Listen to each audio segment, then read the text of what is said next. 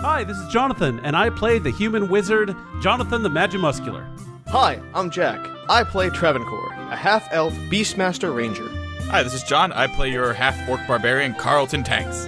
Hi, this is Julia. I play the rock gnome cleric Bernice Q. Burns. And I am Lauren, your humble DM, and welcome to Dungeon Drunks. Distinguished adventurers, last time on Dungeon Drunks, the Heralds of Greenest are enjoying a bit of downtime after a trip to the elemental plane of water to recover a legendary instrument of the bards. Now, back in Waterdeep, they've split up, which is always a good idea. Carlton has been learning to cook. Travancore and Bernie are finding a lawyer to talk over contract law. And Jonathan, after going back and forth from the plane of water to help the Watchful Order of Magician Protectors, has received the list of bards who are supposed to perform as part of their Watchful Order's orchestra. Now, plans must be made to figure out how to broker a deal between those in the city and the Blue Dragon, Bontorvrak. And that is where we begin tonight. Welcome to Dungeon Drunks. I'm your GM Lauren. You might know me as Obo. For the first time in a very long time, I have a beer. I have a beer for three reasons. One, I was able to buy a single can of beer because I am at an age and at a point in my life in where my diet basically demands I don't drink as much beer. Not that I ever drank a lot of beer, but a six pack will sit in my fridge for like four months. Two, I had burgers today on keto buns, but still really good burgers. And you know what? It's a Friday. You need a beer to go through burgers. And three, it was Pyramid Apricot Ale, Oh. which is one of my favorite beers and one of my favorite kinds of beers. Pretty much the only thing I like more than the apricot ale that Pyramid puts out is their Hefeweizen, which might be the other thing I buy when I go back to the store. Uh, but I saw it and I splurged and I'm happy. Yay. Jonathan, what are you drinking? Hey, this is Jonathan, and I play Jonathan the Magimuscular. And today I am drinking another truly iced tea. Uh, this one, uh, the reason why it's not in a can, it's in a uh, one of my BGG.con uh, glasses, is that it is uh, infused with a shot of vodka. I have not tasted this yet. I haven't actually tried the truly iced tea uh, seltzers with vodka yet, so let's see how it is. Wait, you didn't want to put some firefly in there? Firefly? Firefly? Fireball? No, firefly. I don't know what that is besides a small insect that glows in the dark. It must be I- iced I- iced tea vodka. No, no, no, no, no, no. It's just regular vodka. I oh yeah, but that's what firefly is. Right. Oh, oh, okay. Yes, yes. Have y'all wait? Oh. Is that for real? Like a No, no. I, Never heard of now that it's coming back to me, it's just been a while. I bought a lot of Firefly during my RTX days, way back when. That we we had it stocked at our con, our condo. But uh, no, this ain't bad. Uh, and like I said, this is the iced tea seltzer with just a normal shot of vodka, and it's fine. Eh, you know, it still tastes like iced tea, and it still tastes like seltzer, and I can still taste the vodka. However, Mm. Today's shot of Fireball, to be uh, consumed at the first casting of Fireball, or the equivalent spell thereof, is dedicated to a great friend, Jason Ram. Jason, thank you so much for your patronage. Yay. Thank you so much for just being you. Thanks a lot, buddy. Thanks, Jason. We'll see you. I'll, I'll see you soon. Hopefully, we'll see. Cheers unto you. And Travancore, what are you drinking? Good people of Faerun. Travancore's choice this evening is Blue Moon Mango Wheat.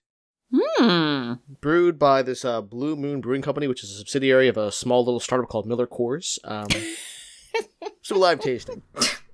I like that you're you've got the the wheat and I've got the apricot. We're we're both very summery. Oh yeah, that is that is peak summer. It's like summer in a can. That's that- Nice. that'll do that'll do nicely. Especially since there's no AC or fan going in this room right now and it's very hot. Oh, oh, I'm sorry. Yeah. Yeah, we're hitting that that time of the year and where those of us who don't have air conditioning and those of us who require air conditioning are going to have different reactions to the summer. Carlton, what are you drinking? Uh, I've got a very nice, cool can of liquid death mountain water, which is, for those of you who don't know, is basically the unofficial water of D and D. It's everywhere Because- in D and D. Because it's called liquid death. And also, Joe Manganiello is the uh, the spokesperson, part owner, something of it. So, you know, Mm. D and D water, and it's delicious. Apparently, you can sell your soul for a case. that seems pricey for a case. Yeah. it's pretty I good would, water. I would want lifetime supply if I'm selling my soul. But maybe I price my soul much higher than other people do. Bernie, what are you drinking? No, well, now I'm on the Firefly website.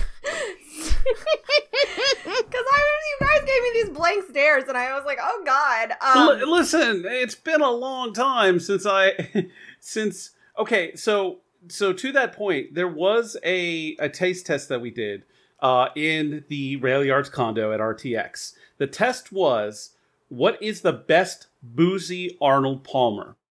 Is Yeah. it I do remember that. yes, is it vodka infused with iced tea or iced tea vodka with lemonade, lemonade vodka with lemonade with iced tea vodka or iced tea and lemonade vodka? but what about lemonade vodka with regular iced tea? Uh, I I may have missed that. Eh, I think we, that we be tried the the, combinations. We we were both we were much more sober and a lot more drunk after. Pretty much anything except booze flavored and booze flavored were fine. The booze flavored and the booze flavored did not go well together. At, like flavor wise, yes, it was very boozy, but it also tasted like absolute shit. The first time I had like an Ulner, uh, eh, an Arnold Palmer made with Firefly, I was given a lot of Firefly and like a splash of lemonade, and it was put in my hand, and someone was like, "You're going to kill her," and it was immediately taken out of seems that that tracks. Yeah. And Yeah. I was like, "Wait, what?" And they're like, "What are you doing? This is just like a literal cup of vodka," and I was like, "Oh, okay." Uh, oh, Firefly okay. is pretty dangerous. it does not taste the the stuff I had. I was like, this does not taste like liquor. And at the time, I probably now as like a 33 year old who drinks like once a week with you guys, I'd probably be like, holy shit, this is really strong. But at the time, I was like, I can't taste it. I'm in college. I drink. I was like, I was like, my blood alcohol level's higher than my GPA. You know, like it's just like.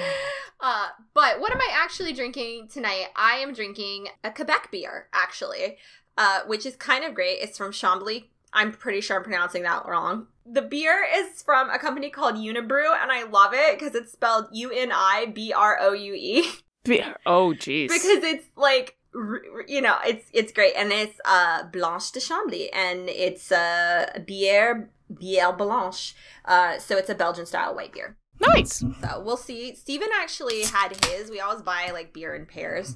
Uh, he had his grilling like a little while back. So I love that all of us are drinking out of cans or bottles today. Yeah. Actually, well, I'm pouring. oh, you're poor. Okay, I'm you're, doing you're being like the fancy. worst pour ever. I'm just gonna drink this out of the can real quick. That's okay. It's an audio podcast. I'm not taking any pictures. Mm. Who cares? Yeah, that's really good. That's very summery. Oh, it's nice. Nice. You know, it's also nice playing with all of you. Let's do this. D&D. It is D&D. It is D&D. Dun dun dun. It is the morning. For those that care, it's the morning of the ninth of chess, which I still will continue to call chess because no one has corrected me yet. Just tell me, tell me when we get to the 14th, and we're gonna all take a break, and we're gonna have chocolate chess pie, and it's gonna be pie day. It'll be pie day. We're getting there. You're you're getting there slowly. You have had a couple of relaxing-ish days doing some stuff. Jonathan has at this point been back and forth from the plane of water. You've all had various bits of downtime, but uh, now that he has returned, it is the morning, and you are all back at the Golden Rock Tavern. As I said in the recap, there's a couple of things going on. Kind of the overarching thing that is still waiting to happen is what are you doing with this instrument? And uh, when are you talking to Thundervrak? And things like that. But the day is yours, and how you go about things are yours. And uh, is there anything in specific you'd like to do? Uh, I'm gonna keep working on my tavern skills today, if uh, Gestak will have me.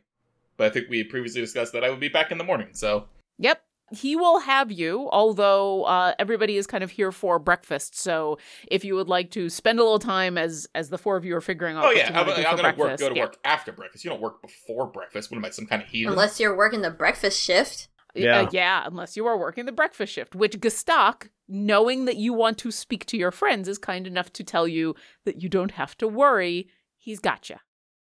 I also don't technically work for him, so Well, you've got you've got the the trade agreement going on where you're you're apprenticed to Yeah. him in a in a very basic. He's teaching you how to do stuff because he likes you and you're a friend, and you he's not paying you. He's paying you an experience, Oh which is man. usually horrible, but he is literally teaching you how to do this job. So instead of you paying him for schooling, he is just teaching you stuff. But you are all sitting around enjoying some breakfast. And then, yeah, afterwards, if you would like to spend another day working with Gestak, you can absolutely do that. Bernie takes a bite of toast. And who do you think the French people are in Faerun? What do you think is the cultural equivalent of French people? I have zero idea, so I'm Fans. gonna. I, I- I was gonna say Thans, but probably not actually. But No, Bernie says, You're never gonna master the Thayan omelet if you don't work the breakfast shift, Carlton. uh, I don't want dead bodies you know, in my here- omelets. here's the thing. This is to John. This is to John, the player. It's just eggs. So look at it this way. Aren't all omelets dead bodies if you think about No, it? no, no, no, no, no. But too hard. so even though even though Thay is run by an archlich, there's still plenty of living people in Thay, and I mean, it could be that the arch liches sort of and the liches that are in charge are bringing cuisine from when they were alive and sort of like forcing it on their subordinates. So those older recipes are eh, kind of like crawling through time. And so like a Thayan omelet is is not a modern dish at all on the Sword Coast, but because of who's in charge and when they were eating, it is considered like I don't know, like sort of a sort of a uh, a reverential dish in Thay. I mean, uh, you gotta master Hmm. the the Thayan omelet, which is just my ver- for anybody who's asking if you've ever made a French omelet, it's just eggs and like four pounds of butter, and a lot of time and care. a lot Yeah. of time, Yeah, and you have one. to It's be delicious. perfectly. It's everything from like whisking them long enough to scrambling them perfectly to on the rolling heat, it. off the heat, on the heat, off the, Off the heat, on heat, the on heat, the heat, off the heat. It's an And, arcane uh, ritual to make this omelet. Uh, That seems that seems perfect for Thay. and and that's why I asked why you wait. And, and if you think about it, for a time, France was run by Madame Guillotine, so And it's at this point that Gestak comes on over to refill some of the uh, the tea and the coffee and says, "Listen, I live forever, and I don't have enough time for that shit," and walks away. So I don't know if I'll be able to master it if the guy who's a I'm a pro- t- learning under doesn't know how to ma- make it. he knows how to make it. He just doesn't have time to make it as part of the breakfast shift. But you have you noticed that he makes a perfectly soft scrambled egg every single time, and I think these are duck eggs. And Bernie takes another bite because she's just she just looks over at Travancore, hoping that he will catch on and troll Carlton with her a little. Travancore ignoring this actually is totally blown over by the fact that Gustax just said he's going to live forever. You all do kind of know this. You do remember going on the adventure with him uh, where death. he was helping with death, and th- there seemed to be something about the fact that he is practically unkillable. You don't know all of the details, but I will say, Travancore, you do have kind of that natural reaction, not necessarily because this is something you didn't know, but you hadn't heard it expressed quite so bluntly. Travancore immediately retreats to his notebook and writes, Is he a Duncan? Is he a Connor? Must I kill him to take his power so there can be only one? Part of me feels like Bernie is just really pushing this so that she has a, her own personal traveling chef. Well, I'm going to let you just walk up to Carlton and say, You don't have to kill yourself to make a living if you come from a, a, a background of wealth and privilege, as I do. And I'm going to go sit back down. I think probably about this time because this is the next morning, right in the middle because he he gives no fucks. Speaking of Connors, uh, Connors of a different variety, you see uh, Jonathan the Magimuscular ha- appear in a in a sphere of light, kind of kneeling down, and he rises up, and smoke is kind of coming off of him. Uh, he is fully clothed, not naked. So okay, this is good. Not I was a about to ask. Terminator time travel uh, situation, but he just kind of like rolls his shoulders, snaps his fingers, Bucks appears. Like, and I figured like Bucks kind of like appears, and he's just like, whoa, and it just lands on his shoulder, and he's just like, huh, morning everyone. How full is the dining room right now? It is just the four of you and Gestak. Okay, good. That's what I thought. Bernie looks around. She goes, "Oh, you did all that for us." Oh wait, uh, hang on. Uh, plane shift. Thank you, Jason. Oh, there you go. Okay. Cheers. So you did every, you did all of that just for us. She's like looking around the dining room. This is how it. Well, you you, you guys normally don't see how it looks uh, from this from that end. And then she she she's like she elbows Carl. She goes, "Is there a tiefling in here I don't know about?" Haven't seen Juster in some time. Oh, not Tiefling, never mind. No, I, I Tiefling. assure you, all of you, when Got you that mixed travel up. this way, look this awesome. Halfling. Tiefling. When I travel this way, I often excuse myself and vomit afterwards. Uh, I mean, to be fair, Jonathan the Magimuscular has had a lot more experience with this now, and uh, Jonathan the Magimuscular is getting better. So just upset tummy then? Yeah, uh, it's probably like I I didn't eat yet, and uh, that's that's something that Jonathan the Magimuscular tries to avoid: eating before teleportation. Like the hot dogs. Uh, Bernie says, "Can you make the smoke change color?" Wait, oh, there's oh shit, there is smoke. wow, I don't think I can because I didn't even know it was there. give me a give me a, a Arcana roll. Jonathan. Arcana, Arcana. Mhm. Okay, uh, that is uh, 28. Now that you know that there's smoke, you can do a little bit of research.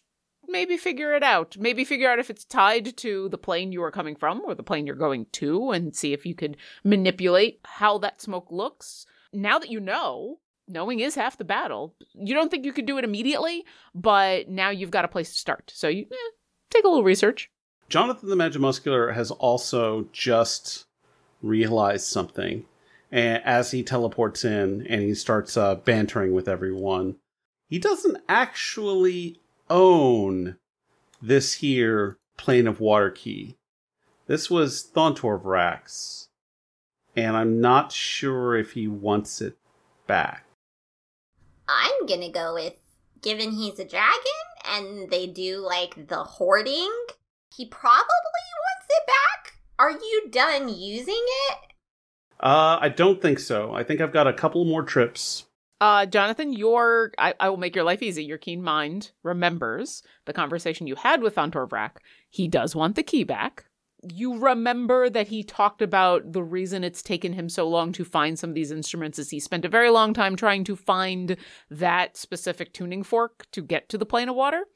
The other thing you do remember is that the Watchful Order does have access to some of those tuning forks, and especially now that you have taken a member there, uh, they were able to gather materials in order to make new ones. So you you've got a few options, but you do know Thontor Vrak is going to want that tuning fork back. Okay.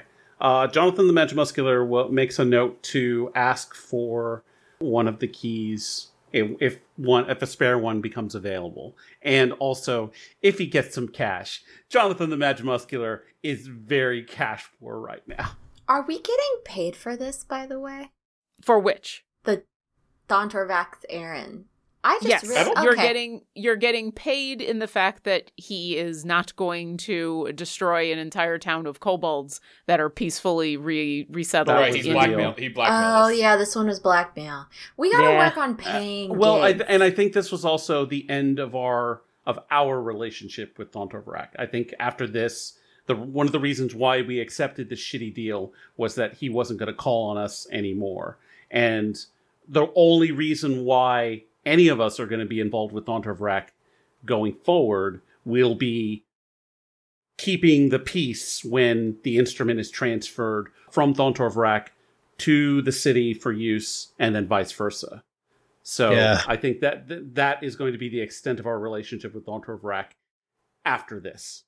We've got to hit up Wendergod's Tower to finish this fiscal year in the black. Jonathan the Magimuscular agrees. Like, so every time Jonathan the Magimuscular has teleported uh, back to the the uh, uh, Watchful Order, he walks by the library and he knows there are like first and second level spells that he really wants to grab, and then he opens up his coin purse and a moth flies out, and he's like, "Oh, all right, I'm poor." we'll get paid for something we do Hopefully, after this. Yeah. So Jonathan, all all of this is like a riot in Jonathan's mind as he flashes back to the past. It's like, yes, I will have to return this, but I think we'll be okay.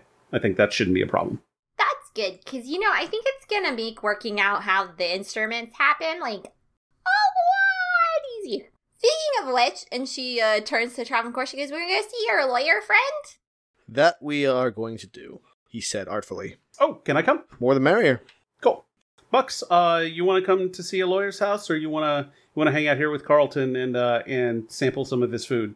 And Bucks looks at me, looks at Carlton, looks at me, and Carlton's flies over smiling. to Carlton. yeah, he. Fl- oh wait, ha- hang on, Carlton. Here, come here. Yeah, what's up? Da-da-da! Blech. Ah, I forgot about that. I'm assuming that's mind blank. That is mind blank. Yes. Okay, all right. I know we've gotten used to the ha cha cha cha being mind blank. Hachi machi. I feel like it's worth asking. It, it is worth clarifying. If Okay. hey, have you never listened to us? Welcome. This is what we do. Yeah. You know, the fact that Rory's telepathic bond has turned into Tel bond has permeated my psyche so deeply that uh, on Heroes of the Plains, when Alindra cast it, and we all now have Tel bond there, I literally used, you know, oh, we've got Tel bond, and so now we're all using it there too. Tell Bond. Tell bond, yeah, it's a group call. Okay, Boom, boom. so Bucks is gonna stay with Carlton, who is gonna take another cooking class, and the rest of you are gonna go talk to the lawyer. Yep, yep. Okay. Excitements for lawyers. Carlton, It's me. it you. Let's start with you, and then we'll uh, we'll jump on over to our three other friends as they meander on over to go talk to the to Sharon Douglas. I've got her right here. So I'm gonna have you do the same roles that you did before, but before we do that, I would like to know what would you like to learn from Gestak today. So we covered cooking yesterday. Let's go with bartending today. Okay. There will be still some cooking, but he can he can focus in Right, yeah, like we got some cooking. We got all day, but like let's let let's learn something new and expand the mind. So keep working on the skills I already learned, but like let's throw a mix of new skills in there too, so we slowly grow. So Gestak does not have what you would call an expansive liquor license or liquor in general. A lot of what he's got is kind of the basics. But what he can teach you, the good thing about that is he's not going to be able to teach you mixology. He's not going to be teaching you how to flare and, you know, mix complicated drinks and everything. But what he can teach you is the art of good pouring technique out of a tap, of being able to recommend something when someone comes on in and what kind of often happens is they want a drink but they don't know what they want and like the two or three good questions to ask to find out do they want an ale? Do they want a wine or do they really just kind of want tea but they think that they want alcohol? That kind of thing. So it's a little little bit of customer service a little bit of pouring technique to get the right head on the ale a little bit of understanding some of the the few whiskeys that he's got and you know he's got a lot of the basics. So it's a really good place to start. And then on top of that you'll take care of lunch. So I'm going to have you do the same three rolls you did the last time. I want, in order, a performance check, a sleight of hand check, and an investigation check. All right, performance Performance. will be a fifteen. What was the second one? Sleight of hand. Sleight o' hand. Ooh, a nine, and then Mhm. investigation also a nine. All right. So the first time, your performance was mm, not quite amazing, but your investigation and sleight of hand are really good. Uh, and so you had created some With meals. Well, the last time. So you had a performance of three. Oh, okay. The last time you had a three, a 13, and a 22. Gotcha. My my notes here. Yes. This time it's yeah. This time what you're really good at is uh, the the cliche pour from the tap, which is harder than it looks. But like getting the right angle on the on the glass, um, the different he's got a, a light, a medium, and a dark, and like a you know sometimes he'll have a, a wheat beer there, and each of them need a slightly different pour, and each of them need a slightly different technique. Things like that you're super good at. You pick this up right away. It's just innate. Your food skills kind of don't get too much better, however. You're still really learning about they don't get worse, but you haven't really picked up any anything new with your knife technique. You haven't really mastered like some of the the some of the techniques that you need for slicing certain meats, things like that, that just getting the right thing in the right way are still kind of evading you. But damn, you got a really nice pour on that ale. That looks really good. Like, your bartender skills are actually really good. Eh. Yeah. And as you toast to Gestak, we will do, do, do, do, do over to the other three, where uh, thanks to Bernie and Travancore doing a little bit of investigation work while Jonathan was hopping between planes, you all have found a old acquaintance of Travancore's is doing work in Waterdeep. Uh, her name is Sharon Douglas. She is a she is a general practice lawyer, but Travancore seems to remember that she has specialized in magical contracts and has worked with the Watchful Order before. So, uh, Jonathan, go ahead and give me a history check. Okay. 17. Okay.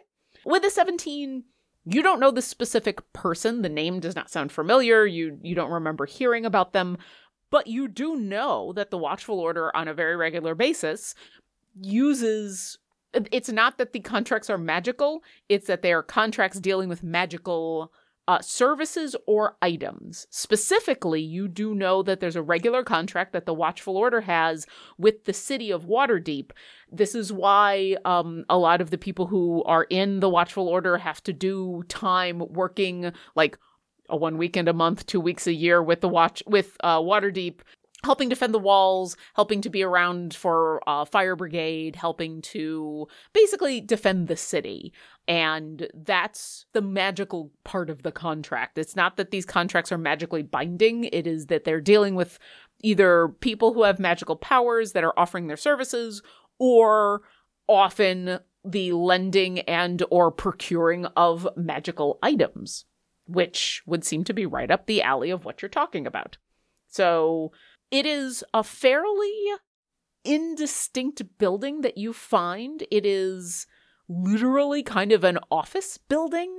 It is two stories, uh, very square, very plain, with a sign out front that has four different offices in it for the four different rooms that you can see, kind of like you'd find at an office park. And you do find the room for uh, Sharon Douglas walking on in it's a very dark interior uh literally like there is no windows. It's the interior hallway of this uh, what kind of is just this these series of offices. And bottom floor back is her office which all of you would kind of know all of these are corner offices essentially. The back might actually be considered a more prestigious place because that faces towards a little bit of a green area before there's some more buildings. So you think this might actually be one of the nicer offices in this fourplex. And you approach a door, a big heavy wooden door with a little plaque on it that says uh, Sharon Douglas MDD. Bernie just like looks at Travancore and she's like, she kind of like raises her eyebrows. She's like, okay. Travancore knocks on the door. Uh, there's a pause, and then you hear, oh, one minute! Click, click, click, click, click. And then three or four locks are unlocked, and the door swings open. And before you is a a very modestly dressed human woman with very short black hair that's actually kind of pulled even though it's super short it's like just under her her ears it's actually also pulled back as though she's intentionally put it behind her ears and then like clipped it so that it doesn't even fall in front of her ears. Uh, she's got olive skin and a very, as I said, conservative, almost like a pantsuit going on. But both of you, uh, all three of you notice that as she's opened the door, she's put her hand up on the the outside of the door and is kind of leaning out to take a look at all of you. And she's got very long fingernails painted very brightly. It's in this kind of pink color, almost white. It's such a light color of pink. And she regards the three of you very quickly. She gives a quick look to Shadow. She gives a, another quick look to Coco Snoot and Travancore, since you're the one who knocked, you're kind of right there in front of everybody. So then she makes eyes with you and says, Ah, What services are you looking for? I uh count I'm I'm gonna assume the counselor is the proper address for an attorney in Faerun, and I'm just gonna go with that and she can correct me if she wants. Uh Counselor Douglas, my name's Travancore. I don't know if you remember me or not. We met in uh at, at the wedding. Uh trying to remember the name of the bride and groom, but Travancore would know it, so he says their names. Let me see if she remembers you. Hold on. I mean, Bernie goes, You know the wedding where there was like a giant fight for a little while? I was briefly potted plant. I do remember that wedding, yes. She gives you a look, and uh, Travancore, roll an insight check. Insight. Oh, seven. Okay. With a seven, she locks eyes with you, and then as Bernie says, "Oh, the one with the f- the wedding with the fight," and her eyes widen a little bit in recognition, and so you think the f- she doesn't recognize you, but she recognizes the fight, and then kind of recognizes you in general. Oh yes, what a interesting wedding. I mean, I can say that because we all survived, so I guess interesting will be the way that I put that. What can I help you all with? We are looking to uh, to draft a uh, a contract. It's going to involve the creation of a orchestra uh, involving certain magical instruments uh, that are highly prized, and the owners include uh, the Watchful Order of Magic Protectors and one chromatic dragon. That's also interesting. I'm going to go with interesting because I don't know all the details, but the moment that you say chromatic dragon, that piques my interest. Why don't you come inside? And then she glances down at Coco Snoot and Shadow and says, "Unfortunately, my office is not quite not quite large enough for your familiars. Are they okay with staying outside? I can leave the door open or closed, whichever you'd prefer." Shadow, are you okay if the door's closed? Travancore, you tell me if Shadow's okay with being with the door being closed. Okay. Shadow whines a little bit, and then he's like huffs and is like, "Fine." He's not happy about it, but he's going to be okay with. He's going to deal with it. Bernie's gonna smile a tiny bit, look at Coco Snoot, and go, "Stay." And then she's gonna take um, the good treats out of her bag, and she's going to give a few to Coco Snoot and give a few to Shadow.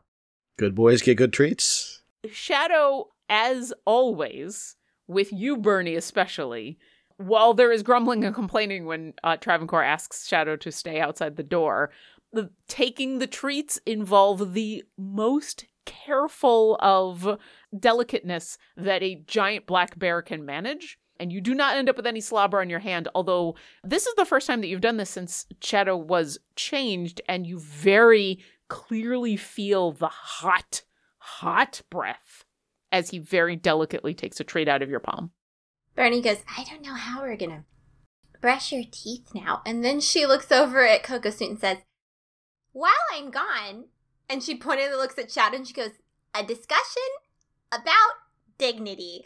And then she walks into the office. Because she's hoping that Coco Snoot will inform Shadow that when there's company, you uh, have to act a certain way, even when you don't want to. All right, the, the both of them sit down outside the door, and the three of you uh, walk in. Oh yeah. All right. Mhm. Uh, as explained, Counselor Douglas is correct. The office is tiny. It is a desk and a couple of shelves of bookshelves and a filing cabinet and one chair. And while all of this is nice and well cared for and comfortable and she's got a very nice window looking out onto the the green strip behind the office complex nothing fancy but at least it's you know not just looking out onto a sewer she does kind of pointedly look at the the one other chair that she has and says i'm i'm very sorry i did actually have another chair there are reasons I don't have another chair that I don't really feel like going into, and part of it is probably also wrapped up in a contract that I can't talk about. I would be under an NDA for that, so uh, my apologies for making some of you stand. And then she moves behind the desk and sits down, pulls out a pad of paper, pulls out a couple of books that you're not quite sure of what they're there for, and kind of sets them up and says, So, give me some details. Bernie's gonna climb up onto the chair and stand on the chair and says, "No one sits."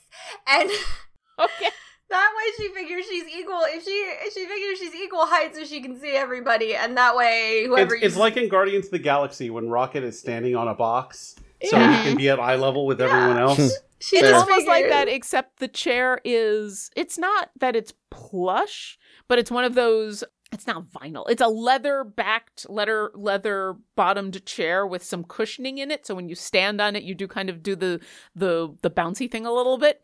It's not quite as. So she as- sits on the arm of the chair after this happens a couple of times. She goes, "Okay, I guess I sit." yeah, yeah. That does get you at height, he- head at head height of everybody else. Yep. Travancore's happy to remain standing.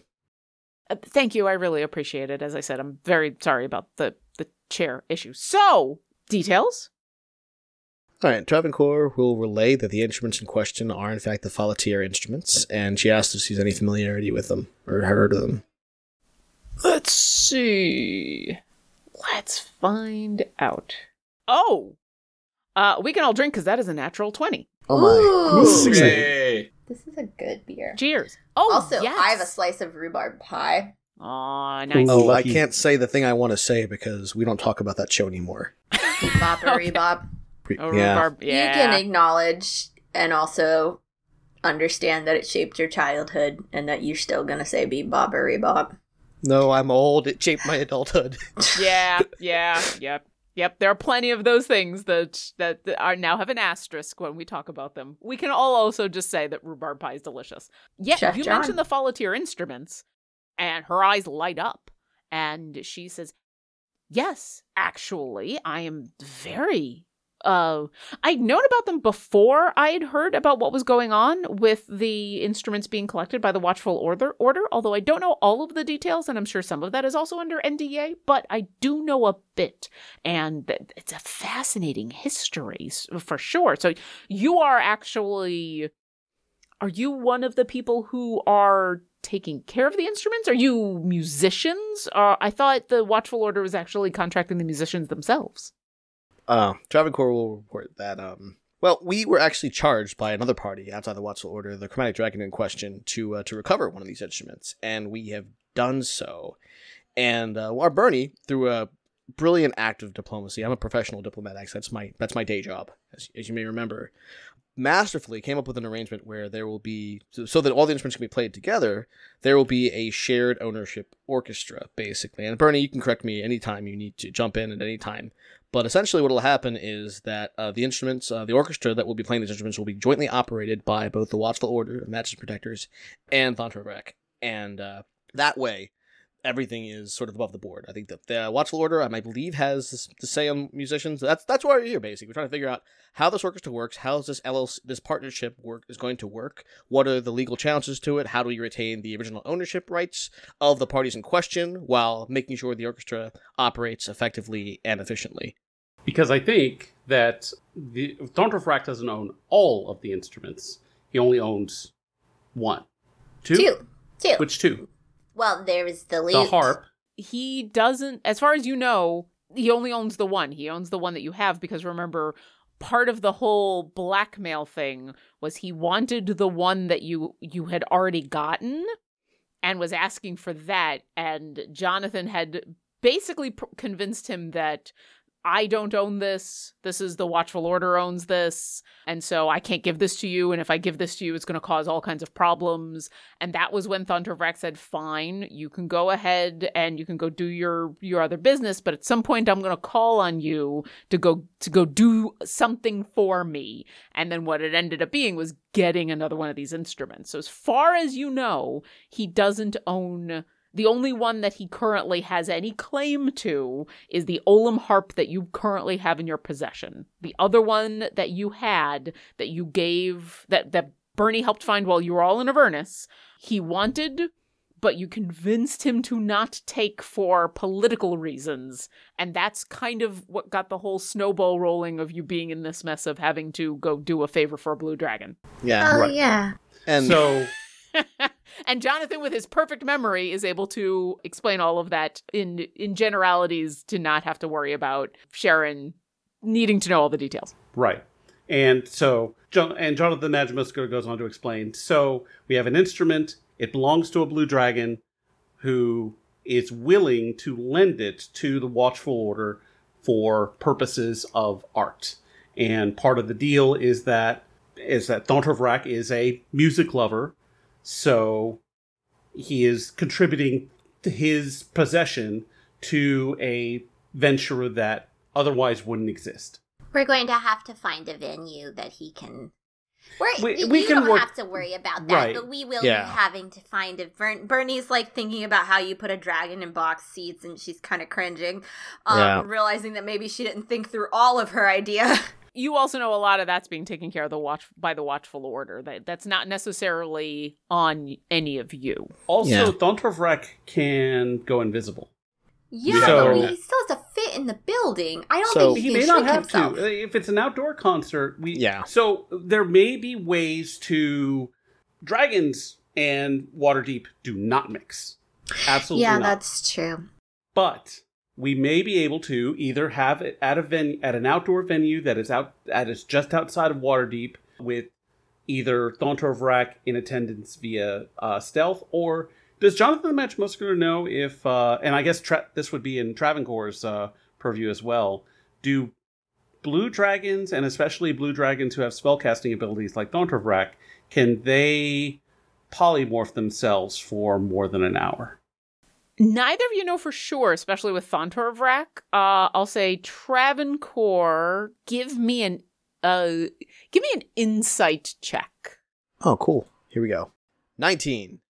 You know from your extensive research on dragons and having them be one of your favorite enemies, and also learning a bit from Jonathan about the capabilities of some of the magic that you've seen Thontorvrak do.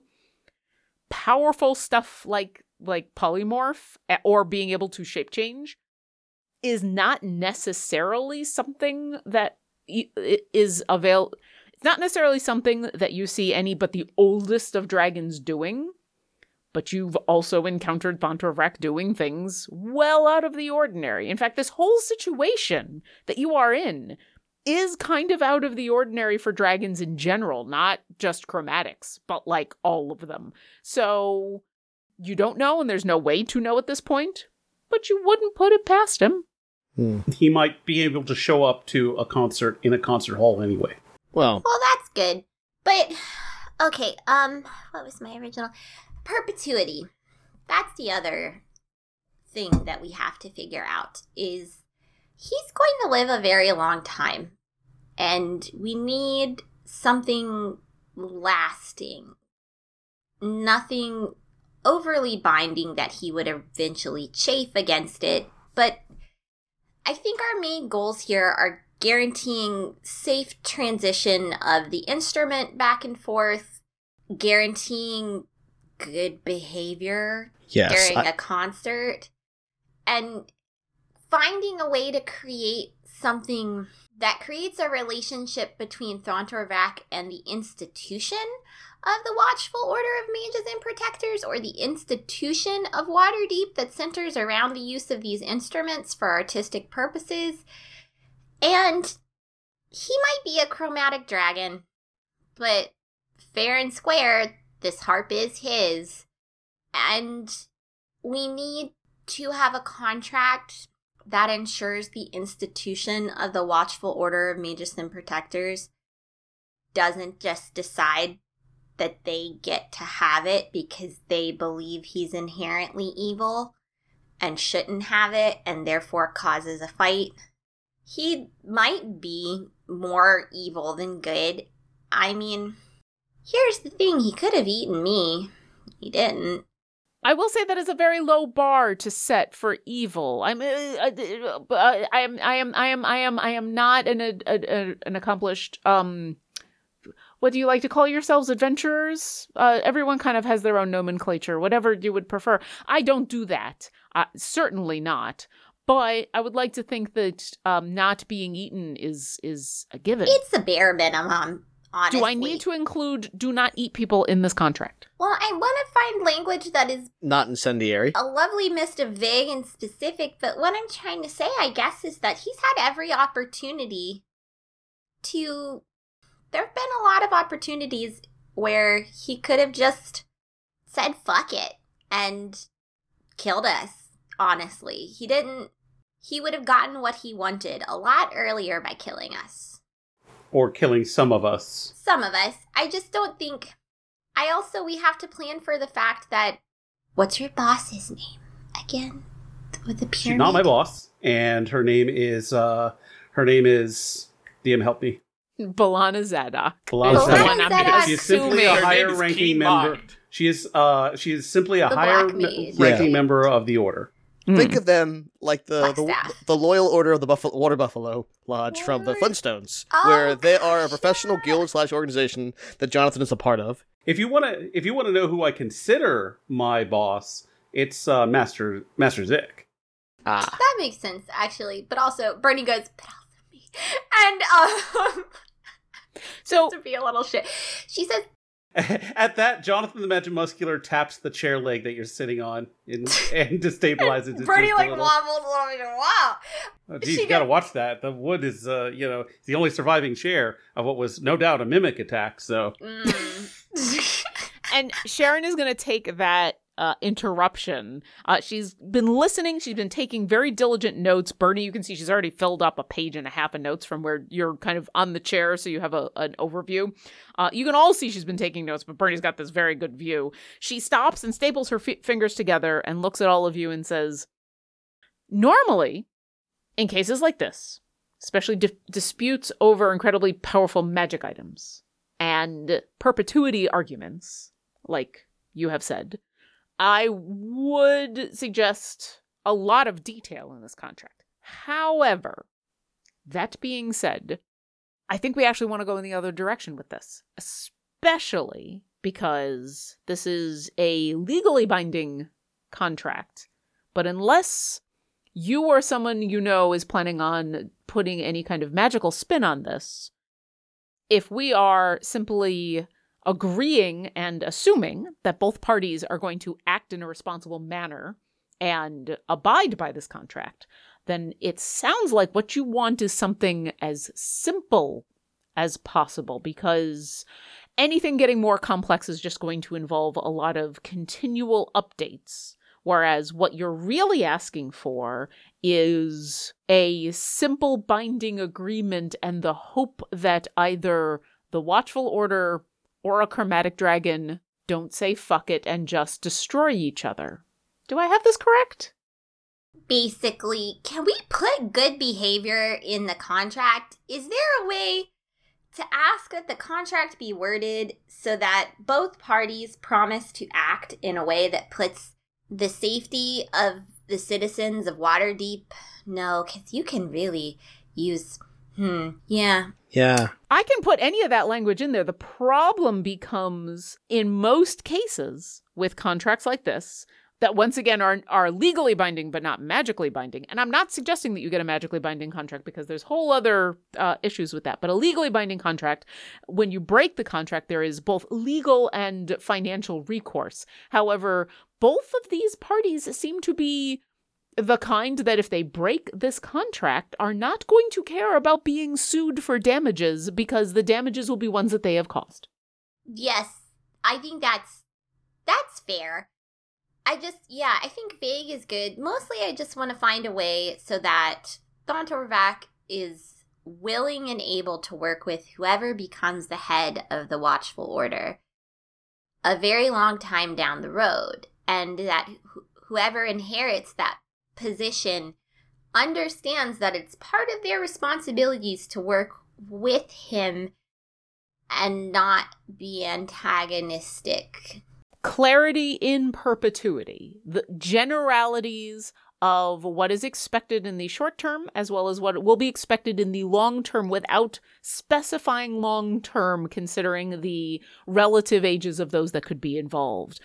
I think that is you're looking to be able to clarify the initial terms and the long-term expectations without having to deal with all of the specifics that would normally be involved in a contract like this but once again if one of these parties decides to break the contract b- lawyers are not going to be involved people like you are going to be involved Yeah. I and then Travancore's eyes light up when he hears that and he says, I would actually like that in the contract.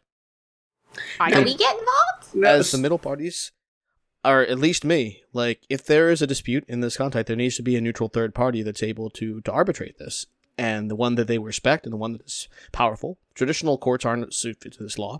Are there If- international courts of law? Maybe- if there is another party that both they trust, that's fine. But I think it has to be one of us who resolves contracts with this, disputes with this contract.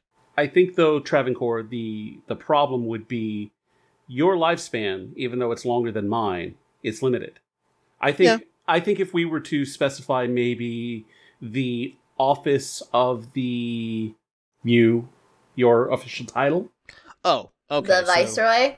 the vice- basically, no, you're, detail- you're not the viceroy anymore. the ambassador right? general. The Yeah, ambassador so, general. Maybe specify that it's the ambassador general of Bracanum who is the arbitrator. That way, if you are gone or otherwise indisposed, as long as you're naming a successor and they name their successor, again, perpetuity.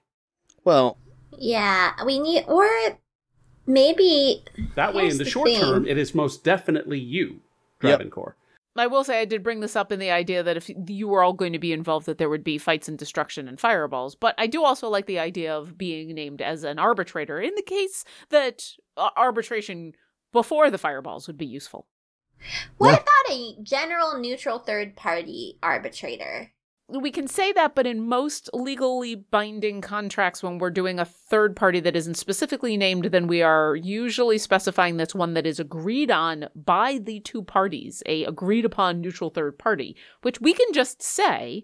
But if you are looking for it to be specifically one of you or or someone more specific, that must be in the contract. What if, Travancore, what if we did this? We've never talked about this before. We, are, as of right now, the members of the Heralds of Greenest are are us and Carlton and uh, Shadow and Bucks and Coco Snoot. No one ever said that we have to ever be the only members of the Heralds of Greenest. I not going to live nearly as long as as you guys, and the Heralds should have a powerful arcanist amongst them. When I die, I would hope that you guys would find a replacement for me. I know. No, no, but uh, oh, I know. Bernie. But- listen, we, we're all going to make our mark, right? And what if the Heralds of Greenest continues afterwards as an organization? We bring in maybe a good friend, uh, a valued. We don't we don't make this like everyone is going to be a herald, but we've run into some pretty powerful people who maybe would want to take on that mantle. I know, uh, and this is a bad example because I think she's done with her adventuring days, but we may need extra druidic help one day. Penelope the Brave might choose to be a Herald of Greenest. Soria, you know, if we ever need musical help, she could be a Herald of Greenest. It doesn't not just have to be us. And if we were named as the third party, there would be someone to carry on that line. We would just need to make a commitment to continue after one or more of us are gone. the counselor Douglas does speak up and say that would be an excellent idea in the same way that we're going to be naming the Watchful Order of Magician Protectors and not a specific person at that institution. But this is this is maybe something that we need to talk about more because there is the consideration that the Heralds of Greenest are special. There will no be no more Heralds of Greenest after we're done. We disband when that day comes, and then there's no more. I. Here's the thing. I don't know. Th- This is a perpetuity thing. The continued existence of the Office of the Heralds of Greenest is entirely dependent on our choices, and I would never want one of us to have to choose between something that happens in their life that is unexpectedly good and maintaining this group because we decided we had to to arbitrate. I will say that it is a higher likelihood that the Ambassador General of Burkhanum will continue to exist in some form, and that a the government of a of a nation state will be better situated to guarantee its perpetuity. And now, I mean, I understand that governments change and that, you know, well, sometimes states cease to exist. And that's the reality of a future in flux. But in terms of stability, and we can't make that decision without Carlton. Right. So I think I I think the better the better choice right now is an arbitrator in a position where we know that that position will continue and that the position continuing isn't dependent. One day we might be tired of fighting. Just look at it this way, Travancore. You when you find a replacement as the ambassador general of Bracanum, you get to drop this little secret nugget on them. By the way, your job has an extra caveat that I'm going to tell you right now.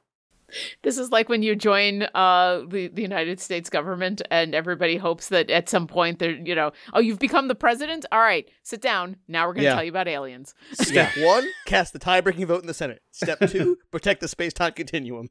There you When go. in reality, it's just a list of people. They're like, this person's an asshole. Good luck. We here at Dungeon Drunks are huge fans of Idle Champions of the Forgotten Realms. It's a Dungeons and Dragons strategy video game that brings together D&D characters from novels, adventures, and multiple live streams into one single grand adventure.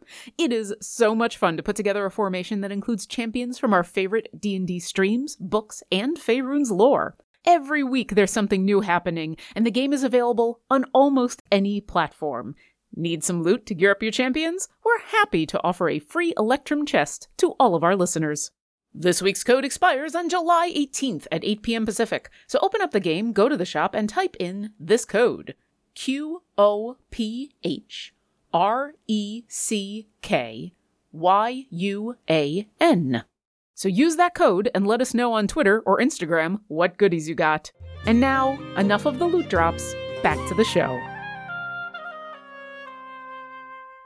We can build in verbiage in the contract that says if both parties agree on another arbiter, they can pick somebody. But it's hard for me to think that like that both sides would agree on anyone other than than us. And at some point in the future, if they decide they don't want the government of Prakanam like involved in this, they are free to if they can come on the same page, which is unlikely.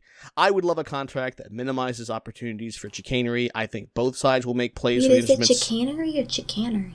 chicanery. I thought it was chicanery. Both Lauren Oh. and Sharon Douglas says. Okay, continue. That might be Travancore's accent. Who knows? I, no, I've literally Lauren. Lauren here. I've heard chicanery, but you know, I'm not gonna. If I heard chicanery, I wouldn't. it's one of those words if you don't see it, like s- hear it said, Mm, like it's like like. keto and keto. yeah. Yep.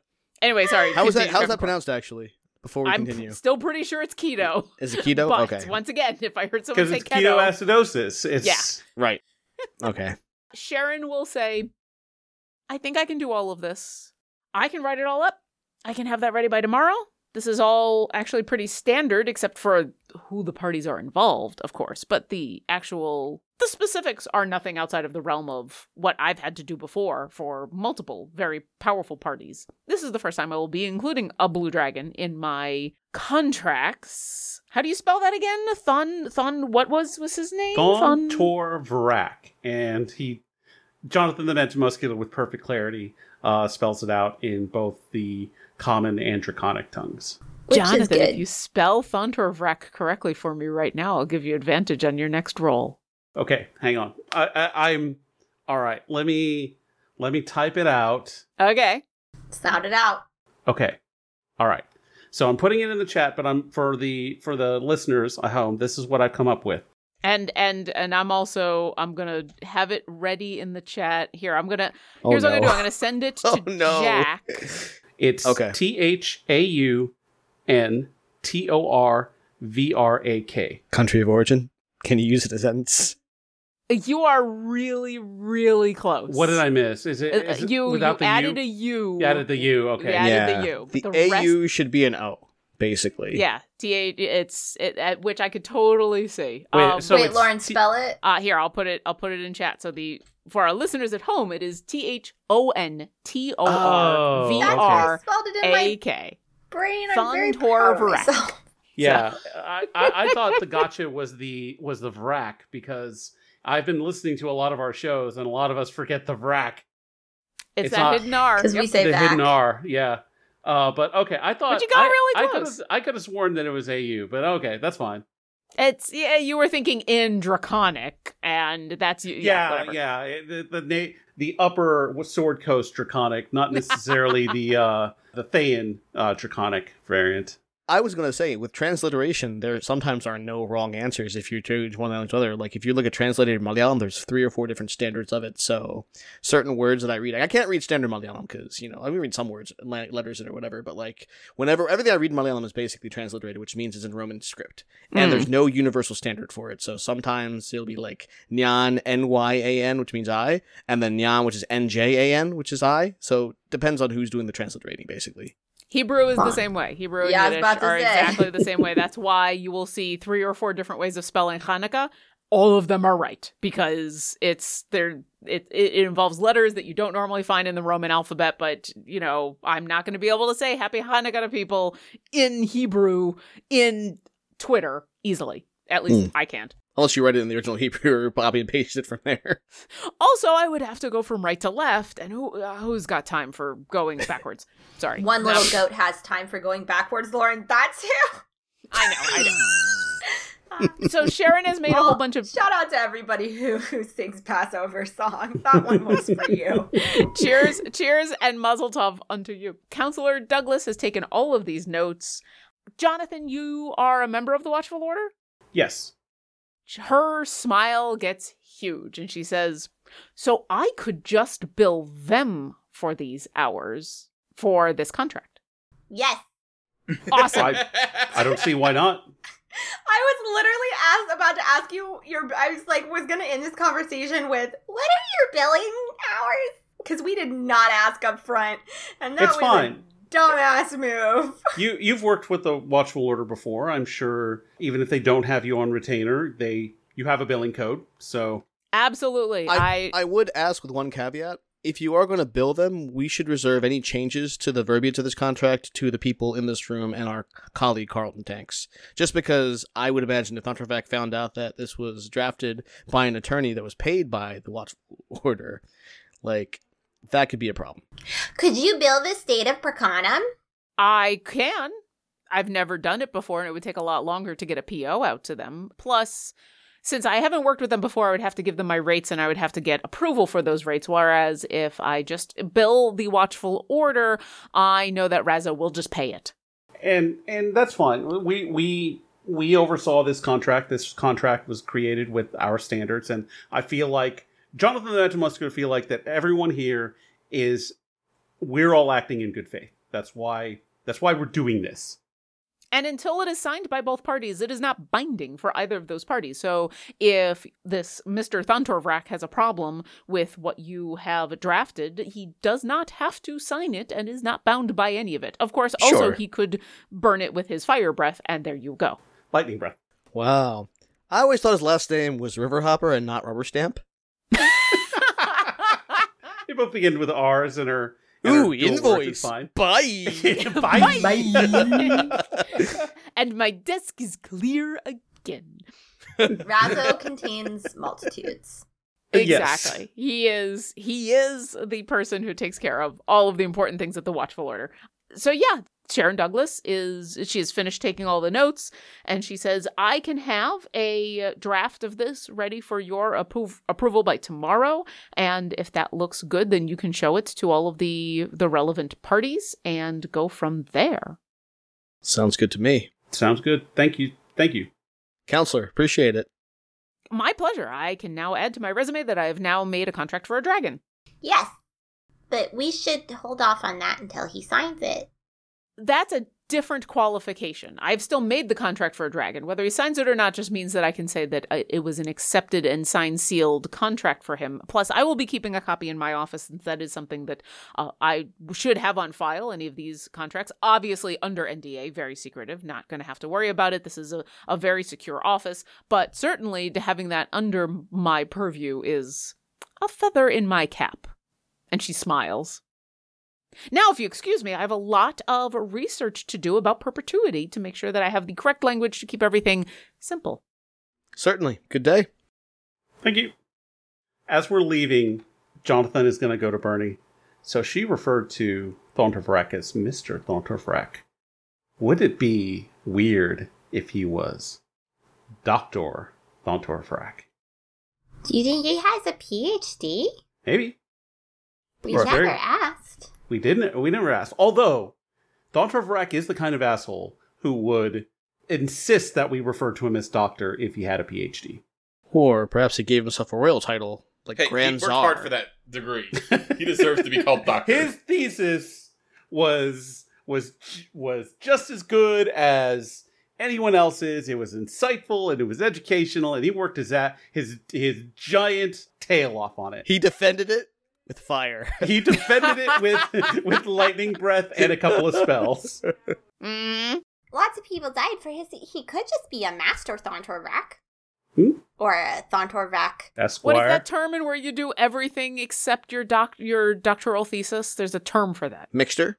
No, it's like when you do like all the work and then you don't do your thesis, right? I know they call the degree before a doctorate a licentiate. I don't know if that's applicable here or uh, candidate but if they're now- if they're defending. I don't know, but I gotta ask my sister this. She's a MD PhD. She would know. I feel like if he was though Thontorvrak Esquire, then we wouldn't find out about that until he got the contract and then came back with like with equally devastating legalese and lightning. oh, puts on like devastating bifocals where he reviews the contract. If if, if, Bifocals if he has dragon me. bifocals, we are fucked. I I think that'd be pretty cool. It, I think it could be both. It could be both cool and you're fucked. Also, I have looked it up. It is ABD, all but dissertation, which means you have done everything responsible for getting a, a research doctorate in the United States except write and defend your dissertation. So That's what Boyz II is Men that has. actually uh, something you can put after your name, or is it just a term? It's just a term. Uh, Okay. You I wouldn't call think yourself an it's ABD. Uh, the use of ABD or similar PhD for PhD candidate as a credential has been criticized as potentially misleading by some writers as a term, uh, as the terms are not widely understood outside of academia. So it is it is an official term that you can use, but even academia people understand this is so inside baseball that people are not going to understand what the hell it is. So right. Hmm. Also, it's sense. like if you were an average Joe looking at a resume, and what you're going to see is like not, oh, I've done everything but a dissertation. It's going to be like, oh, you didn't finish. Like, Yeah. you- Listen, I passed quantum mechanics. All right, I'm pretty happy about that. Well, you know what to do if you fall down a potential well. Well, and that's that's also why uh, Jonathan is a wizard. he qu- passed Oh, quantum wait- mechanics. Wait, wait till you, wait till you see what uh what I got cooked up next. I I've had some thoughts that we'll talk about. Well, before we get to those thoughts, you all give Sharon your the information that you're staying at the Golden Rock Tavern so that she can contact you when she's done and deliver the the final ish contract to you that you can then do whatever you you do with. She escorts you out, which of course takes all of five seconds because her office is very small.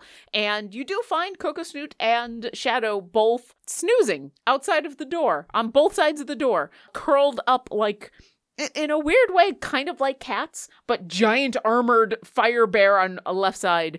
Still very impressive, but way smaller mastiff curled up on the other, like two very strange sculptures, both of them groggily come to attention as you are exiting. Um, Sharon shakes all of your hands and thanks you for your time and such a fascinating story and promises to contact you tomorrow when she is finished and you are done with her was there anything else you wanted to do throughout the day because at this point it's still only kind of mm, late morning Well, I think that we should contact both uh, Belana Zadok. I can handle that. Uh, and then we also contact Thontorvrak and maybe set up a meeting in three days, two days, three days. three day. I let's give it three because I don't know how long the contract's going to take to get written up. Uh, well she yeah. said she'd get it to you by tomorrow so Two days then. Two days is good. Okay. Yeah.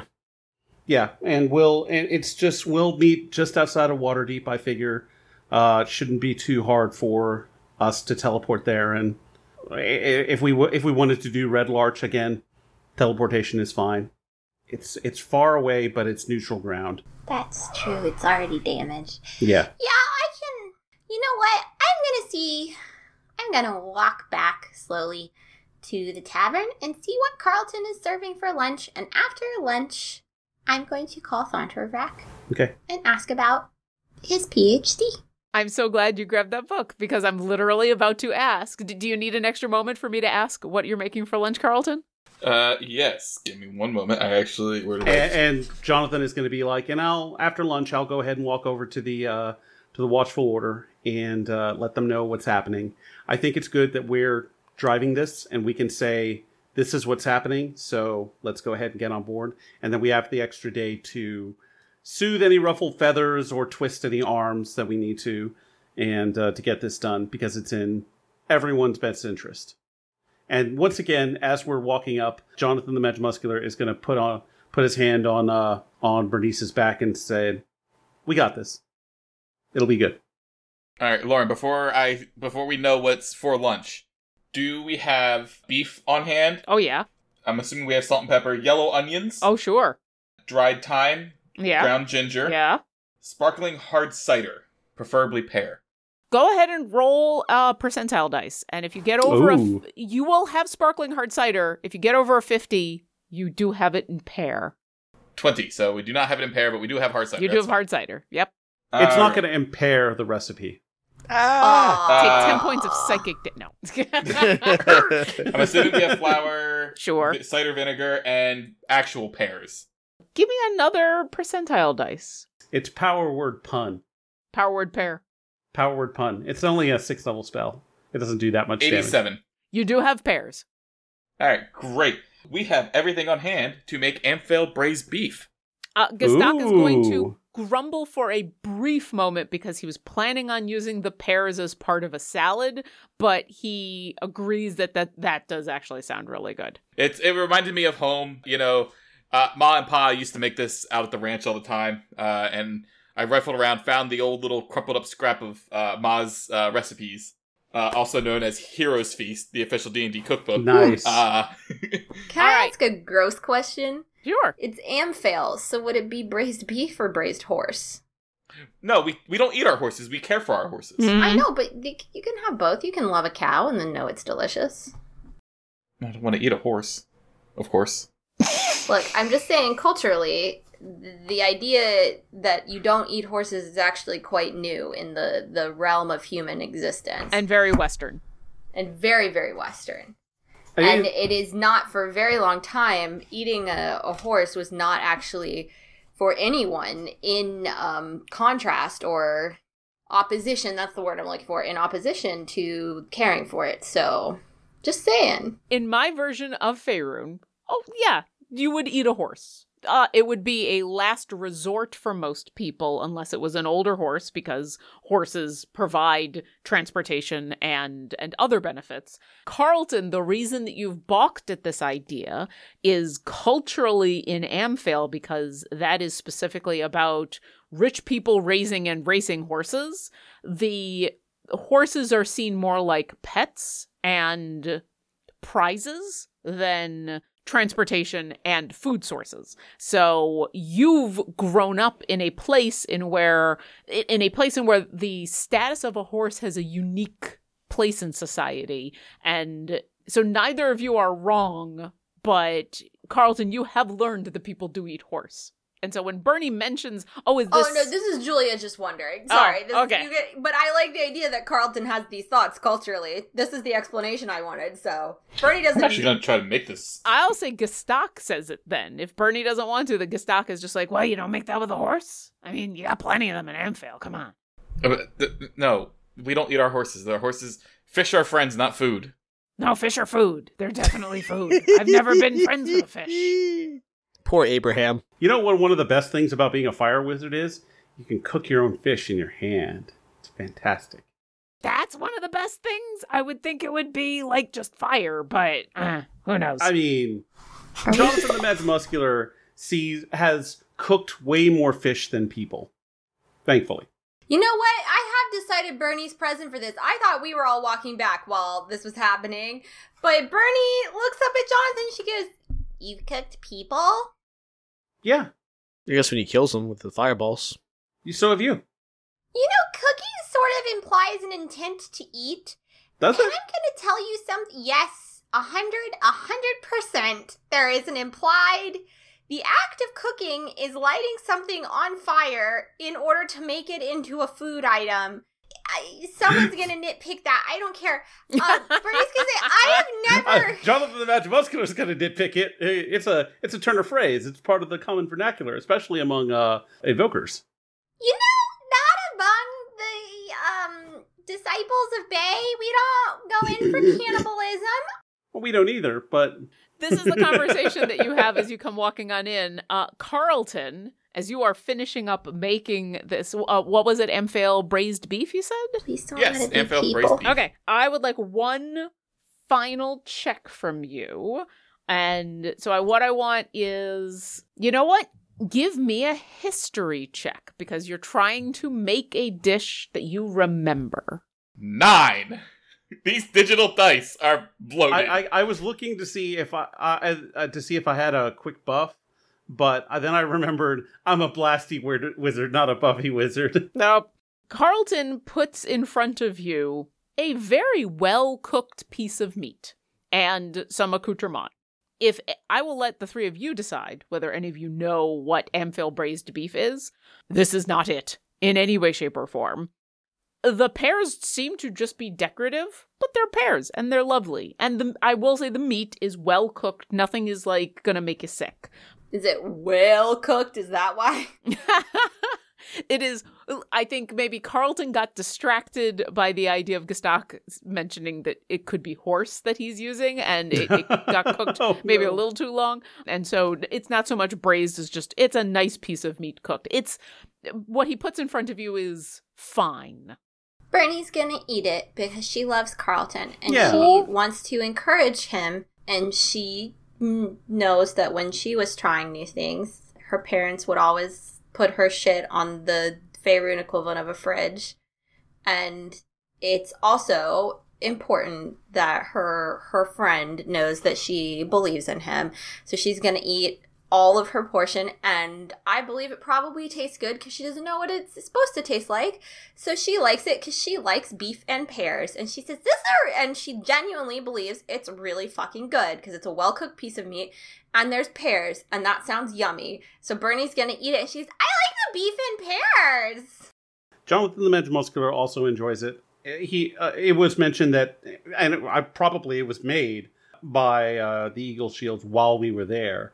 So while this is not a exact replication of what was served to him then, it's close enough to where it reminds him of that meal and thus good things. In preparation for coming to uh to the to Faerun and the Sword Coast and all that, Travancore did sample a number of dishes. Um, I want to roll a dice to see whether one of them was uh, braised beef. Let's say maybe oh the challenge level. I just roll like to see if I like ten or more? It would be uh yeah I roll a had- d20 and if you get double digits it's something that you've you've tried before I've never had this before. This is amazing. I got a seven. there you go Like this is for Travancore. Everything's new and novel, and uh, Travancore knows what he likes. He knows likes the braise of the beef. He likes the sweetness of the pears. Um, he will suggest to Carlton that there might be some peppers and seasonings he can use that'll really amplify the flavor of the braised beef, and pear will complement well with the sweetness. Just from his own culinary experience. Bernie's just gonna look up and say Gorgonzola, and she's gonna point at Carlton. Or goat cheese. Goat cheese really elevate the dish. okay. your friends your friends are genuinely enjoying your meal you know not your best but eh they seem to enjoy it is there anything else you would like to do this afternoon or bernie is at this point you're gonna do your sending Oh, Bernie's gonna do the sending. As you are finishing up your beef and pears as you are enjoying kind of a, a relaxed afternoon as carlton is taking a break from from his cooking duties and sits at the table what do you send to Thontorvrak All right, I have how many characters? 25 words 25 words. Okay. Is it okay if I pull up a Word document? That's you fine. guys can discuss that this is it's fine just y'all y'all uh it's time for sh- talk some shit while Bernie does something. Well, let me ask. Uh, she's for the rest of you. She is going to cast this sending, and assumably, the idea is to meet up with Thontorvrak in two days. What would the rest of you like to do over those other days, assuming that Jonathan's going to be able to teleport you directly to wherever the meeting place is? Travancore wants to do three things. One, he's going to follow up with Olivia. He hasn't seen her in a little while. To say hi, schedule some tea with her just to catch up. Two, he's going to check his beard. And three, if they open up the uh, pocket house, he's going to inspect the Modrons. Because those are the things that Travancore does. Okay. Well, let's do the beard inspection now. and The other two we can do at a at a slightly later date. Go ahead and give me a investigation check. Detective Travancore investigates his own hubris, arrogance. I don't know his face. You're doing the moment where it's the end of a meal and you're you've wiped off your face with the napkin and now you've pulled out the the mirror ostensibly to make sure that you don't have any food in your teeth. What what you're really doing is examining the beard. Oh, natural twenty. Because Did you nice. really? Yeah. Yeah. Travancore, what would you like your beard to look like? Okay, I think I kind of want it to be like like inspired by the Van Dyke, but also a full face beard, not just the the goatee part. So it comes to like a, a, a just so subtle point, not so pointy to be goofy, but just the suggestion of a point. And definitely, he's got that gray that he's rocking uh, towards the front of his face. Uh, there's no helping that. That's his human heritage showing. It is what immaculately groomed and maintained. Uh, Travancore puts time and effort into his appearance, not necessarily because he's vain, because he understands it's an extension of his authority and his uh, his utility as a noble is only insofar as his nails are take probably take care of his face, his facial hair, his hair. He's a wild person, but he takes the time to really work on those things, and he has a pomade, a, a supply of pomade that he has from home specifically for his hair. And you you drop the mirror and all of you notice that damn, Travancore's beard and mustache are looking quite nice. Until Shadow walks up and goes, hmm. and then it takes you a moment to kind of put everything back into into place after he's licked you across the face. But uh, with a natural twenty, I will say that you're able to just fix, fix, fix, fix, fix, and it's it's back to normal luster. Jonathan, what would you like to try to get done over the next couple of days while you are before you go off to go talk to Thontorvrak? well, Jonathan the Mad Muscular is going to secure Zalana Braddock's uh, compliance with this uh, with this contract. If necessary, he'll walk into that office with uh, Master Zick as well. He's pretty sure that Master Zick would see the the wisdom in this. Uh, so if he needs backup, he's definitely going to go there. Does he feel like he needs backup? Are you asking me or are you asking Yes. yourself? I'm asking uh, if if at this moment with Jonathan the Mad Muscular's uh, relationship with uh, Zadana Belloc, it, does he feel like he needs an, an adult in the room? You are an adult. Shush! This is an extension of my own uh, not feeling like an adult most of the time. Oh, you need a more adult adult. Right. Okay. Yeah, I feel that. So I'll start by saying if you would like to decide for yourself how Jonathan feels about this, it's 100% fine. If you would like some dice help, roll an insight check. But if you before you roll the dice, if you have a a I will accept whatever Jonathan the Magimuscular is feeling about this moment or wants to feel about this moment. Uh, we're going to insight to the tune of 19. Okay. With a 19, you recognize your discomfort is you have that moment of uh maybe I need another adult in the room and having the backup of Master Zick and blah blah blah. And then that no, that's not why you're feeling weird about this. Balana Zadok doesn't put you off because of her being a higher ranking member or needing another adult in the room or your own insecurities. You've all mentioned that you are suspicious of her, and that, that's what makes you wary. So, this, if you would like Master Zik there, you now recognize this isn't about maturity. You feel confident in yourself. This is about having someone else there for a second opinion about a gut feeling. This is for accountability. Okay. All right. So the first thing after lunch, after the the wonderful uh, uh, braised beef, we're going to go over to the Watchful Order, and the first place that Jonathan the Magimuscular is going to go after saying uh, uh, hi to Razzo is finding Master Zick. All right. And uh Carlton, are you going to spend the rest of the day with Gestak kind of finishing off your some of your training for the day? Yeah, I mean, when the crew comes over for lunch, I'll you know check in with them, see how negotiations went, and then realize it wasn't really negotiations, more than just contract overview. Uh, and then if they don't need me for anything, then I'm going to continue whipping up them some dinner. All right. I would like one more round then of some checks from you. I would like another performance, sleight of hand, and investigation check. I'm going to give you advantage on the performance check because you've uh, already made one meal today. All right. Uh, so for the performance, really, I rolled a three on both of them. Oh. Oh. Son of a so four. Okay. Oh no. Uh, Sleight of hand? Sleight of hand uh, will be a soft twenty, and investigation uh, will be fourteen. Nice.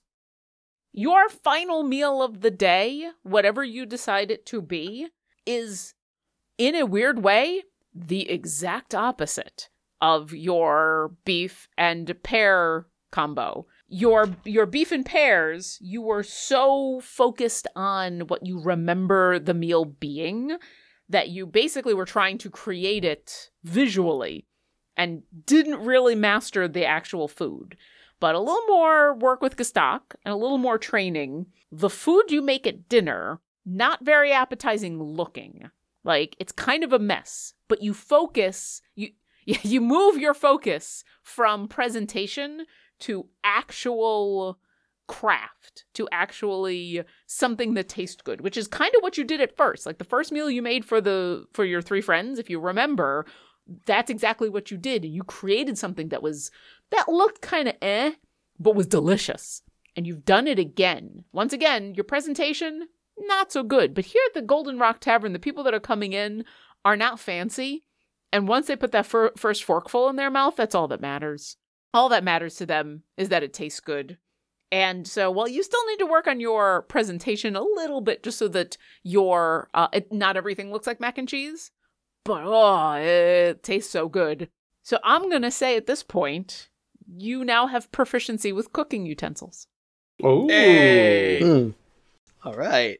And Bernie, what would you like to do over the next couple of days, and what would your sending like to be? So before I send my sending, we are planning on the order being there, right? That's the whole thing. Okay.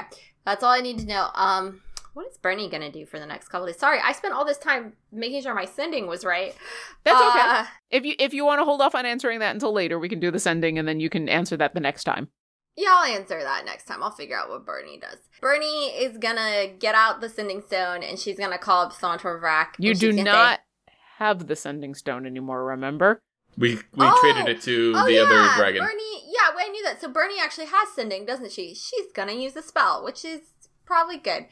So she's gonna cast sending to Thontorvrak, and she has like a ringtone on her sending that is a way.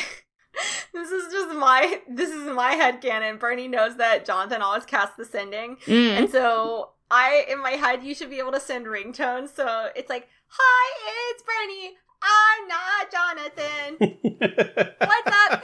Uh, Like Okay. she just is like, it's kind of like a reverse like voicemail message. That way, anytime you cast sending to someone, you don't have to use your 25 words to tell them it's you. Which I will I will accept because the spell also says that the person getting the sending recognizes you as the sender. So Exactly, which is why there has to be something there. And so she's recorded a new ringtone, but she got through with that part of it and she didn't know what else. And so she just claps her hands. She goes, ah, and then she goes, and it's like that big breath. She goes, can you meet in two days to get the harp in Amphail? The order will join us to, the order will join to talk concert logistics. Do you have a PhD? It's 25 words exactly. you send off the sending. That is a very Bernie sending. I, I love asking people to do sendings. Everybody has their own way of doing it. So, Bernie, you, you cast the spell and you send sending, and you don't get an answer right away. And as you're waiting, Travancore kind of talks about wanting to go visit Olivia Passarak and checks his beard, and Jonathan Bernie talks. watches him, checks his beard, and she goes, "I'm not vi- joining you for that booty call." uh, Jonathan uh, talks about going to talk to uh, Balana Zadok and getting that part of it done. Carlton is mulling over what he's going to make for dinner. And it's like a good 10 minutes later when Thontorvrak, the blue dragon, that familiar voice, enters your mind. Does he have a ringtone? He does not, but you know it's him. He just uses the spell. He's very Analog. He's very straight and to the point. Yeah. Which is interesting because you do know he's a lover of music, so you would think he would have these awesome ringtones. But no, you just you just all of a sudden sit straight as the voice enters your brain and says, Amphail, why must we go out there? Wait, shit. Was it Amphil that we're going to? Red Larch, or- I thought. I'm sorry, Lauren. just I Red Larch. really. It's okay. Everybody talked about. Can we? You sorry, can- I you can- really intended to be Red Larch. I just didn't. You were just like Amphil beef, and I was like Amphil, and then I was like, how do you spell Amphil? Is it A Amphil? Because that's how I spelled it. The- Sorry, I really. The good news is it doesn't matter because the next thing that Thontorvrak says is, I don't want to make that trip just to meet me in two days, where we first talked about going to the plane of water. And you remember, you met him. It was about a day's travel outside of Waterdeep. There was an old town that had been destroyed in, uh, it was a mining accident that you met by a destroyed windmill and that's where you had made the arrangements of he gave you the he gave you the tuning fork and told you what he wanted you to do I would have to use another sending to do this, right? uh, if you want to talk to him again yes but his his response is basically i don't want to go all the way out there. Let's meet in two days at this place right outside of town. Okay, so Bernie's gonna use another sending because what the fuck else is she doing today?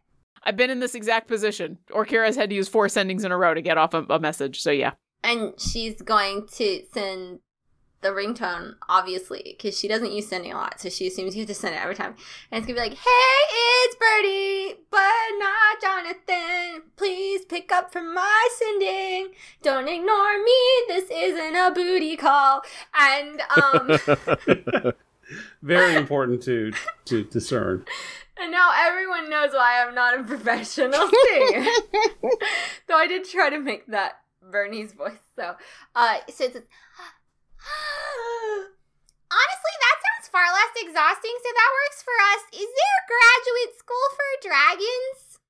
and in this case you get a response immediately.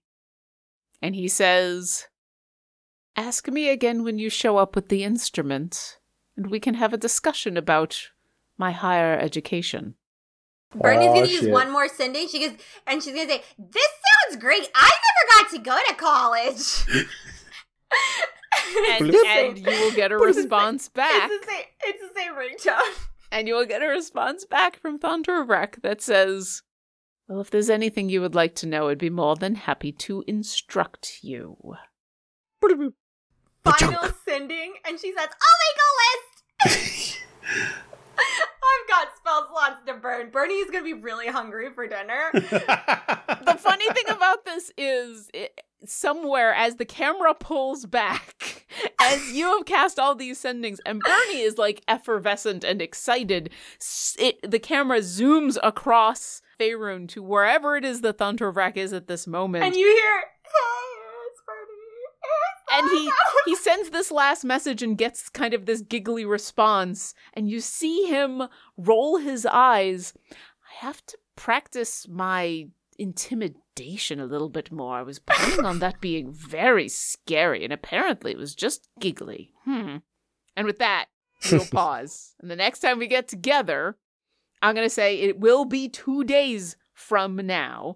Uh, we'll touch on the stuff that all of you want to do over the next two days, uh, talking to Olivia Pasarak, checking in with people and everything. But when we start next time, it will be on the way or teleporting because you know where it is. Jonathan knows where it is uh, to meet up with Thontorvrak. The town of Larlet. Yeah. Oh, very good. Uh, I will give you I advantage for that note taking. There you go.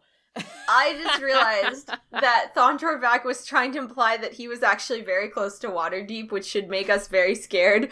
But Bernie just had forgotten that we were trying to go to Red Larch and not Amphail, and she's like, "Oh, thank God, I don't have to go to Amphail. That's really far." All right, let me give you some experience for for this episode for Carlton getting his cooking on. Congrats on the new skill. Yeah, Yeah. yeah. I you needed you needed 2 out of 3 successes and that third one was what you got. Was was got you there. For Jonathan having a, a while it ended up not being the answer that you went with, that moment of thinking about the heralds of greenest in perpetuity, whether or not since that's not what you went with with the contract, but that conversation I thought was very heartfelt and I really enjoyed that. For aren't all omelets made of dead bodies? and for the idea that you should probably get pa- do a job that you're going to get paid for in a way that actually includes monetary compensation and not, you know, other things. not, not basically, you should get paid and not be threatened with death. No blackmail, no more exposure, hard cash. The Heralds of Greenest. You get paid in life experience. As in, you get to experience living still. I will say today you are paid in life experience as you are going to get a total of 9,000 experience to split between the four of you. And the next Whoops. time we get together, as I said, it will be 2 days from now. We'll go over any any final things you want to do and then it'll be finally time to talk to Thontorvrak again. Thanks for listening to our adventure. If you've enjoyed our show, visit us at dungeondrunks.com for links to all of our social media, pictures and bio of our cast, a full list of credits, and more. We'd appreciate it if you left us a review, and we would love it if you come support us on Patreon. Visit patreon.com slash dungeondrunks to sign up. Thanks again, and we'll see you next encounter. We appreciate all of our patrons and extend a special thanks to our top tier patrons. Thank you, Megan, Lori, aka Calamity Jane, Sir Narvi and Sailor Tweak, John Adi, Linnea Boyev, Rebecca, aka Bunny Monster, and Hunted Shadows LLC.